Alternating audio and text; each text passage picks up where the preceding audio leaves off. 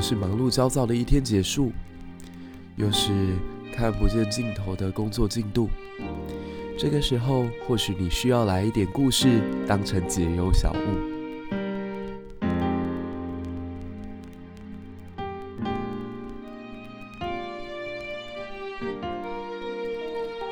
科技始终来自于人性，那历史就始终来自于人心。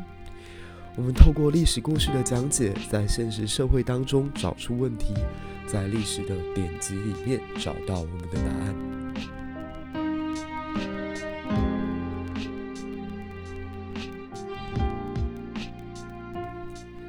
小至个人的情感，大至国家的发展。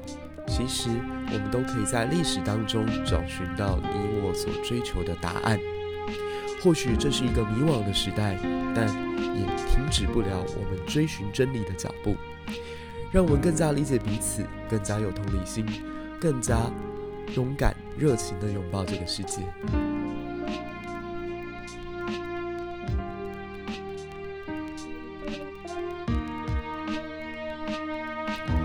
想要跟我们有更多互动，不要忘了加入粉丝专业以及脸书社团。如果喜欢我们的节目，也不要忘了到 Apple Podcast 给我们五颗星的推荐加评论。你的鼓励将会是我们做节目最大的动力。如果可以，也给我们小小的一杯咖啡作为节目的赞助吧。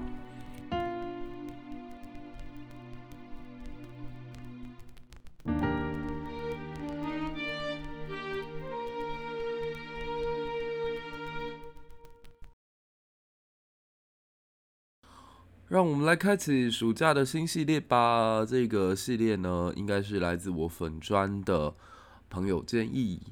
他觉得最近我好像因为在看到台北市长的一些发言啊，突然间发现应该要来跟大家聊聊什么是皇帝吧。不然，其实读国立编译馆那个版本教科书的很多朋友一直都不太知道说皇帝到底是一个什么样的存在。那我先讲我一个观点啦，就是说，我们的节目不可能完全不去涉及政治，因为历史它本身就是过期的政治啊。过去的人他们因为政治、经济、社会改变的关系，然后把当时比较影响重大的事件记录起来，不就是我们现在看到的历史吗？那很多时候史书其实它就是一个过期的政治宣传品嘛，就是它会列举说这个。皇帝他曾经做过什么，做过什么，然后他的政绩有多么的伟大，他影响整个时代，他对整个国家、整个社会，甚至整个历史产生了什么样的一个重要的改变？那本质上就跟现在市长会去列自己的政见啊，然后列自己的政绩很相近吧。所以我就决定来开启一个小小的系列，我们来聊聊汉高祖、汉献帝，然后努尔哈赤以及雍正皇帝。还有谁啊？他好像哦，最近还举例说自己像唐太宗嘛。OK，那我们就聊这五个皇帝当成一个系列哦。第一期就按照时间顺序上来看，我们先来聊聊汉高祖吧。汉高祖刘邦，呃，先跟大家讲一个可能大家第一直觉上没有发现的事情。刘邦表面上如果按照皇帝世系表来看。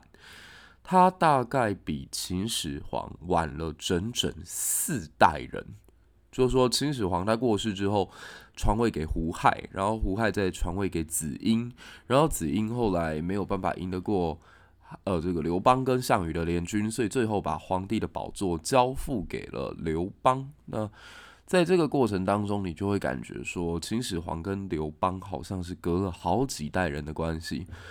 其实，如果你仔细去看他们在出生年的记录哦，他们两个只差了两岁，就秦始皇只比刘邦大两岁左右而已。那秦始皇出生的时候是刚好长平之战爆发结束了，那秦军正在包围邯郸，正在包围赵国的首都攻打。那也就在兵荒马乱之际呢，秦始皇嬴政正式被诞下来。那他的出现也等同是告知，呃，整个战国这个年代快要结束了。在他出生之后的三十年的时间，啊，扫荡六合，平定了整个天下，甚至最后终结了周王朝长达八百年的统治，而成为另一个被天下尊奉为共主的存在。可是他真的有被天下人当成是神一样的存在吗？似乎也没有，所以他就必须要不断的去东巡。他会一直出差过劳死，其实跟这个心病有点关系。就是当时全天下其实都并不怎么把呃嬴政放在眼里。嬴政他是西方蛮夷之国秦帝国的统治者，看在东方这些既有文化、经济又比较超前的国家来看，就会觉得你不过就是依仗武力暂时获得胜利而已。所以，无论是鲁国、齐国就地的这些方士啊、儒生啊，其实都很不把哦秦始皇放在眼中。秦始皇当年去封禅泰山的时候，还遭到这些齐鲁名士的嘲笑。所以这边也侧面解读，为什么秦始皇必须要去做焚书坑儒的事情。那当然了，秦始皇他的老婆是谁，也是大家会很好奇的嘛。就秦宫当中的三大谜团：秦始皇到底是谁生的？秦始皇的老婆是谁？为什么他的儿子扶苏听到爸爸要杀他，立刻就自尽，一点反抗都没有？这个在李开元教授的一本作品叫《秦谜》当中有做非常精彩的解读。那刘邦他就出生跟秦始皇同一时代，他年轻的时候，他自己的偶像是信陵君，个人也非常喜欢，热血无比，而且每次好像在找演员的时候，都会找一个特别帅的人来演信陵君魏无忌这个角色。你看了魏无忌，光这个名字听起来就超像武侠小说吧？那。当年的刘邦是有想要投靠魏无忌、信陵君的，因为信陵君就是养食客三千嘛。可是呢，信陵君命不算长，他在带领五国联军打败了秦国，最后一次攻入函谷关之后，就被他自己的哥哥猜忌，然后剥夺了很多权力，那最终是郁郁寡欢之下，哦，死在了魏国。那刘邦后来也有想过要投靠这个。呃，信陵君的另外一个门客叫做张耳，所以他其实年轻的时候就对政治还算蛮有兴趣的。那当然，如果你去看《史记》的话，会看到另一面，就是说他在四十八岁以前，可以说完全就是平平无奇，毫无建树，废柴一个，整天就待在家里，待在乡村，完全见识短浅，然后自己的爸爸看不起他，自己的哥哥看不起他，然后男女关系还特别混乱，这样。他其实一直有儿子，他有一个儿子叫做刘肥，但是刘肥算是他的私生子，就他跟外面一个女人搞在一起，也不给人家名分，也不把人家娶回家，然后就跟人家养育一个小孩。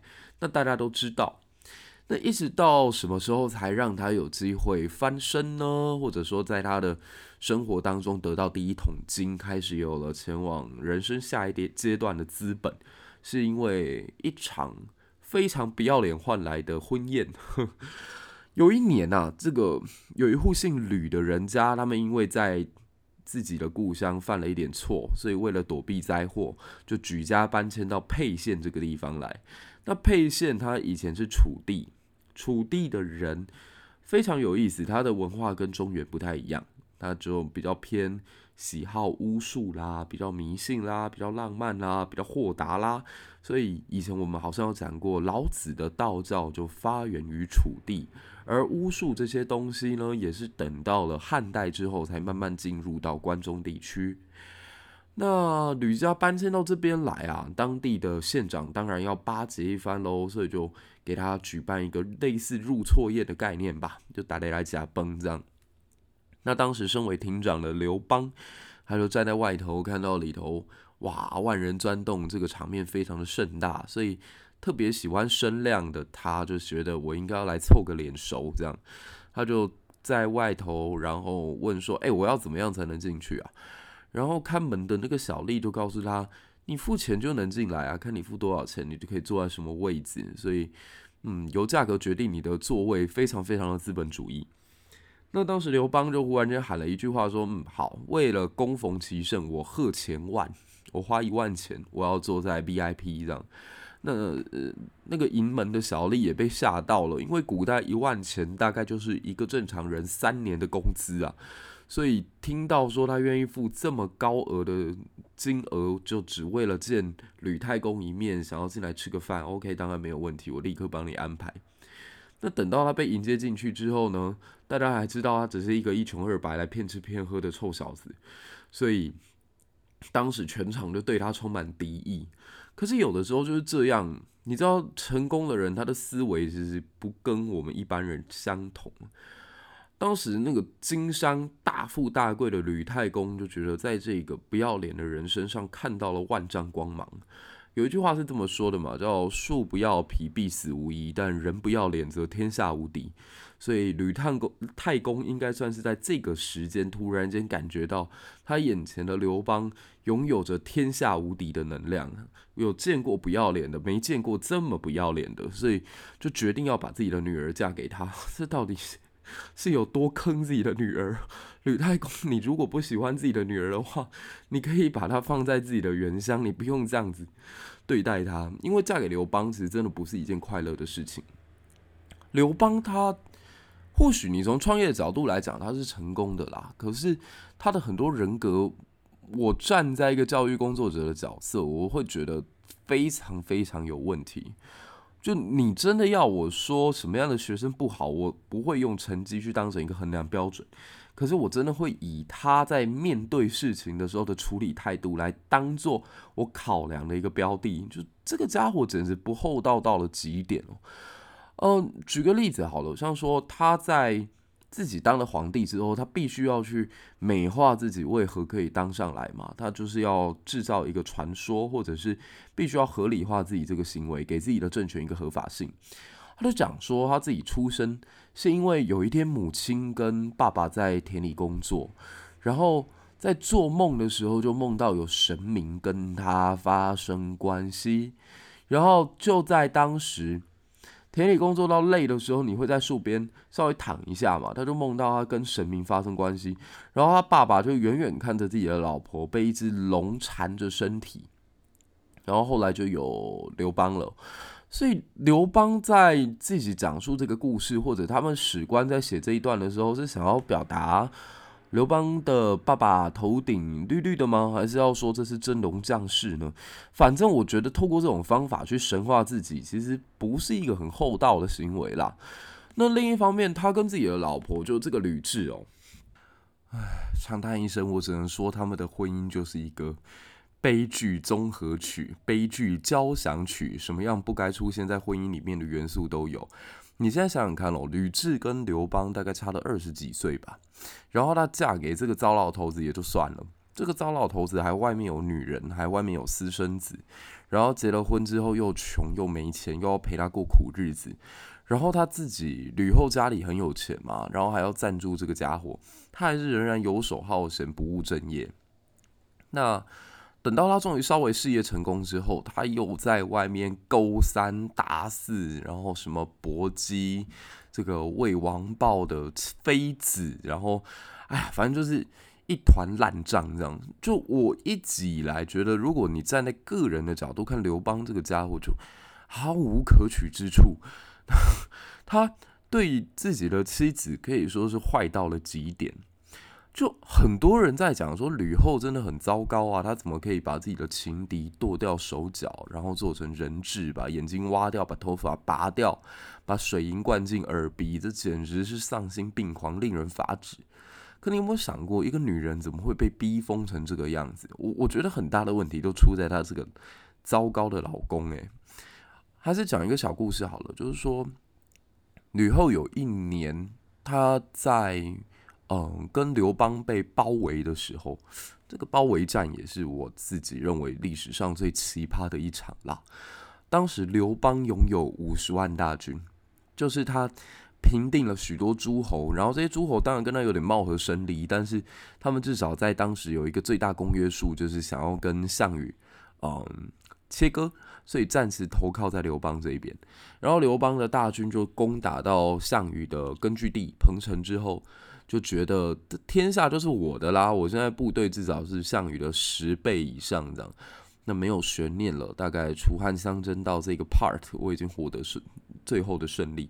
这刘邦就飘了，就开始喝酒啊，不做事啊，不处理军务啊，甚至觉得你们那些来告急的人都是包藏祸心。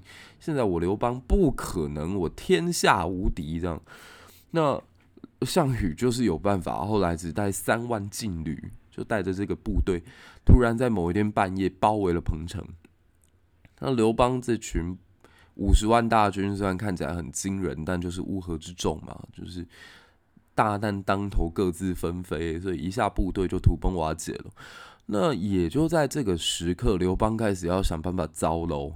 所以他在招楼的时候，就叫猛将夏侯婴负责驾车。哎，这个夏侯婴有点说法哦，就是夏侯婴好像就是夏侯惇、夏侯渊他们的祖先。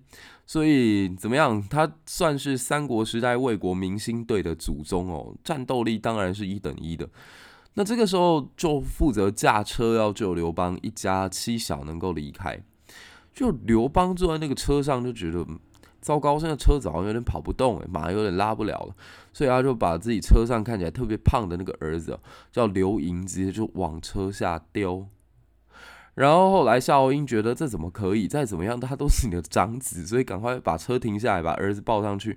刘邦一看，嗯，这小子怎么又上来了？然后车子好像有点跑不动了，所以顺手再把儿子再往下丢。这样，后来儿子丢不够，还把自己的另外一个女儿叫鲁元公主也一起往下丢。就好吧，我只能说摔儿子这件事情好像 DNA 也会联动哦。后来刘备在长坂坡也做了几乎一模一样的事情，代表这个刘备还真是皇叔啊啊！没有啦，基本上长坂坡刘备摔阿斗这个故事只是《三国演义》的杜撰了。有机会我们在聊三国这一段的时候，可以再跟大家讲在真实历史上的协明渡江是怎么一回事。那。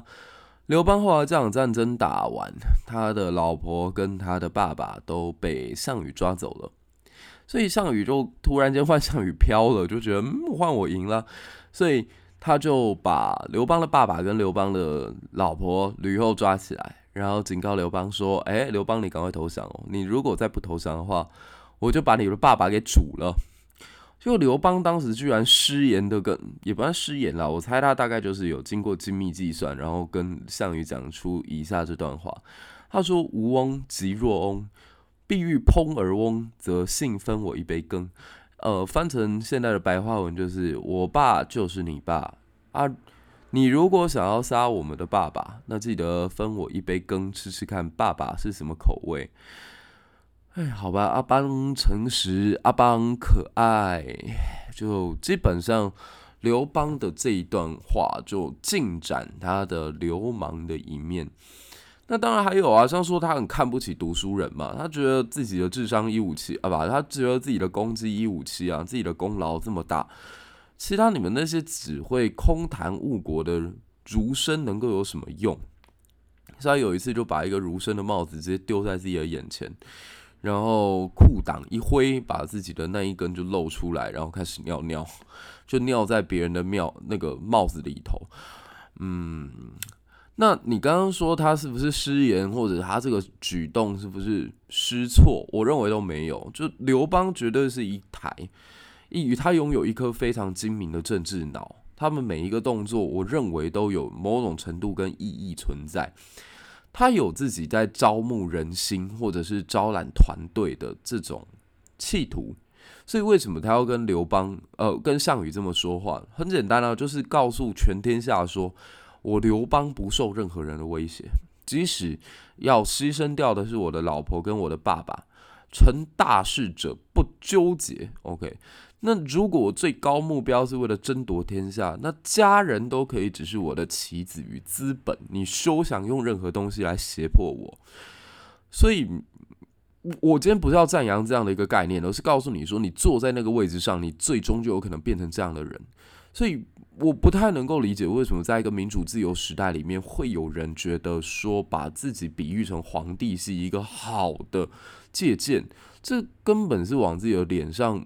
自己抹黑自己吧，因为皇帝或者是专制时代的这些政治人物，他们要换取权力，可以啊，牺牲的代价就是自己的人性啊。所以你再想想嘛，刘邦后来对自己手下的这些作为，呃，萧何怎么样？樊哙怎么样了？韩信怎么样了？我们讲几个比较明显的故事好了，大家可能会比较印象点。韩信就最倒霉了，韩信他在。当年立下赫赫战功的时候，天下无人能出其右。他底下有一个谋士就告诉他：“你现在这样太强了，主上是会害怕你的。你现在还要求说你不只要当假齐王，你想要在齐地成为这里的领袖，要成为下一个齐王，刘邦怎么可能容忍得了你？你干脆自己造反算了。你你跟刘邦最后的前途一定是被他诛杀而已。那后来项羽没有接受这个意见嘛？”然后刘邦当上皇帝之后就说：“哎，楚国的国君后来绝后了，现在楚国没有后代，那楚地还是需要有人管啊，不如就把韩信派过去吧。”那等到韩信到了楚地成为国王之后，刘邦又借口说：“哎，我要巡幸天下，我要来看看现在楚地怎么样。”然后来到楚地之后，当然是立刻召见韩信。那韩信不疑有他，就前往，然后立刻就被刘邦三下。五除二抓起来，然后带回长安，封为了淮阴侯。然后传说当中，这个刘邦曾经承诺过韩信哦，我在汉家的土地之上，所有的铁具行器不加于你的脖颈，而只要见光的地方，我就不会诛杀你。那这两句话听起来是丹书铁卷，这是非常非常具有分量的承诺。可大家记得一个。准则吧，就是在专制时代，你知道什么方法会死吗？就是你拿到丹书铁卷，你拿到免死金牌的人必死无疑。因为当初皇帝会给你这个东西，就是因为你已经有随时犯了让皇帝杀你天条的可能性，皇帝才会给你麻痹你，避免你在他的实力还不够的时候做出过激反应。那一旦皇帝觉得权位稳了，那以谁作为首当其冲的目标进行铲除？当然是拥有免死金牌跟丹书铁卷的人。所以韩信后来是非常窝囊的，传说他是被这个吕后骗进了未央宫当中，然后把他呃用布给蒙起来，由一群女人拿着竹片削成的尖刀，把他的人头给最后砍下来，这样。天哪，我我每次想到这一段都觉得好不值得啊！到底是为谁辛苦为谁忙这样？那彭越就更倒霉了。彭越那个时候是他很担心自己会被诬告，所以他就求助吕后说：“嫂子，你是理解我的，我不可能背叛大哥。大哥曾经跟我们出生入死，我们经历了这么多，建立了这个王朝，我再怎么样都不可能造反。你得替我伸冤呐！”然后吕后就是跟他说没有问题，没有问题。然后一个转身，立刻拿了一个缸，就把这个彭越给烹了，烹煮啊。然后最后是把这个彭越做成了肉酱，这样。这这这这这对夫妻啊，我的天哪！然后你说这个萧何呢？萧何后来好像下场不错嘛。没有，萧何后来是必须得自污。就说这种自古以来建立奇功伟业的人，他要怎么样让皇帝觉得放心，说你绝对不会造反，那就是要做一些事情来往自己的身上抹一些黑，抹一些灰，让自己看起来不这么干净。因为你连名声都不要了吧，你连脸都不要了，你就不可能造反啊！造反的人，或者是说有号召力的人，都是要那种啊公正廉明啊，然后大家心目当中的英雄嘛，谁会想要跟着和珅造反啊？所以你看到那种古代贪官，他们好像贪污的数字极为巨大，其实那背后都是皇帝的默许啊，不会有真的昏君昏到说不知道现在底下大臣在做什么的吧？所以这些人都算是皇帝的白手套，或者就是被皇权逼迫之下不得不贪污的人。那后来萧何就贪污啊，然后也去用贱价购买平民的土地，玩这个炒房游戏，那当然就把名声给败坏掉了嘛。那最倒霉的，我觉得就是樊哙吧。樊哙也是有够衰，他就是当时跟这个刘邦算连襟，就是他老婆是吕后的妹妹，所以一直以来都有一种说法说，刘邦在外头有比较喜欢的女人叫做戚夫人，然后戚夫人儿子刘如意听说长得又比较像刘邦，然后刘邦就有意把皇位传给刘如意。所以当时就有一种市井传闻说，樊哙一定会造反。樊哙等刘邦一死，就会跑去杀戚夫人跟这个刘如意。然后刘邦听到这个传闻，也觉得太可恶了，怎么可以这样子？所以立刻下旨把樊哙抓进未央宫来砍头。那幸运的是，这道诏旨送到了樊哙处，然后樊哙被押解到长安的时候，刘邦过世了，所以最终这件事情不了了之。否则你真的难以想象，如果连樊哙最终都死的话，那。等于什么概念呢？等于是刘备统一了天下，把关羽、张飞甚至关兴、张苞都给斩了。这样的故事真的是一点温度都没有。所以大家有没有发现，刘邦为什么他明明建立的功业比起刘备来的更伟大，可是很少人去把他给英雄化？因为这个人其实一点人性都没有，特别是当上皇帝之后。那好吧，现在我们的市长很想要把自己跟刘邦做一个结合。我就得说啦，我如果是市长夫人，第一个会跳出来反对。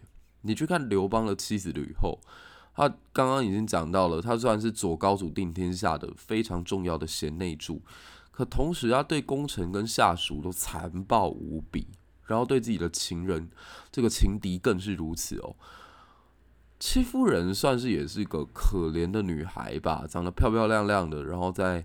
最美的年纪被刘邦这个糟老头给看上，然后玷污糟蹋了。那好不容易撑到这个糟老头过世了，想说自己的跟自己的儿子可以出头，结果遇到了 可以说是大老婆的反击吧。就吕后居然就把这个戚夫人丢进粪坑当中，就是把他的眼睛跟耳朵一个熏瞎，然后一个把它填满，然后给他喂。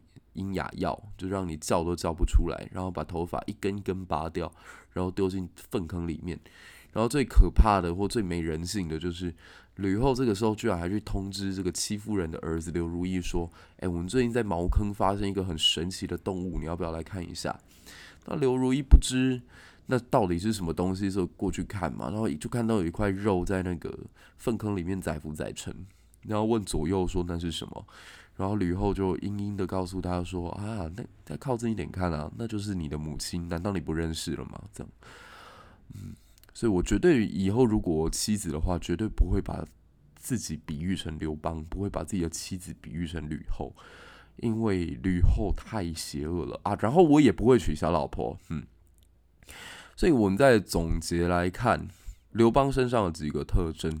与父亲很疏离，讲出说爸爸被你煮了也没关系，自己常常失言，还会对这些儒生做出如此有辱斯文的动作，然后对功臣手下毫不客气，几乎在他底下做事的人没有半个有好下场，然后老婆非常的强悍，然后我们再对比现在的市长，我突然之间是觉得好像蛮合理的。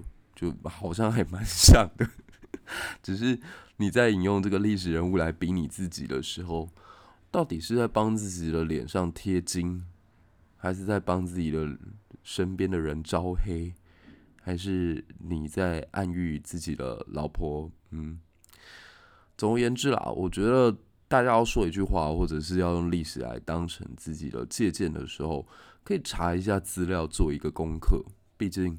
历史不难，打开书本而已。就像他曾经讲过的，政治不难，找回良心而已。以上就是这一期的一粒百忧解，是我们正在做市长系列的第一集。如果喜欢的话，不要忘了到 Apple Podcast 给我们五颗星的推荐加评论。那我们就下一期再见喽，拜拜。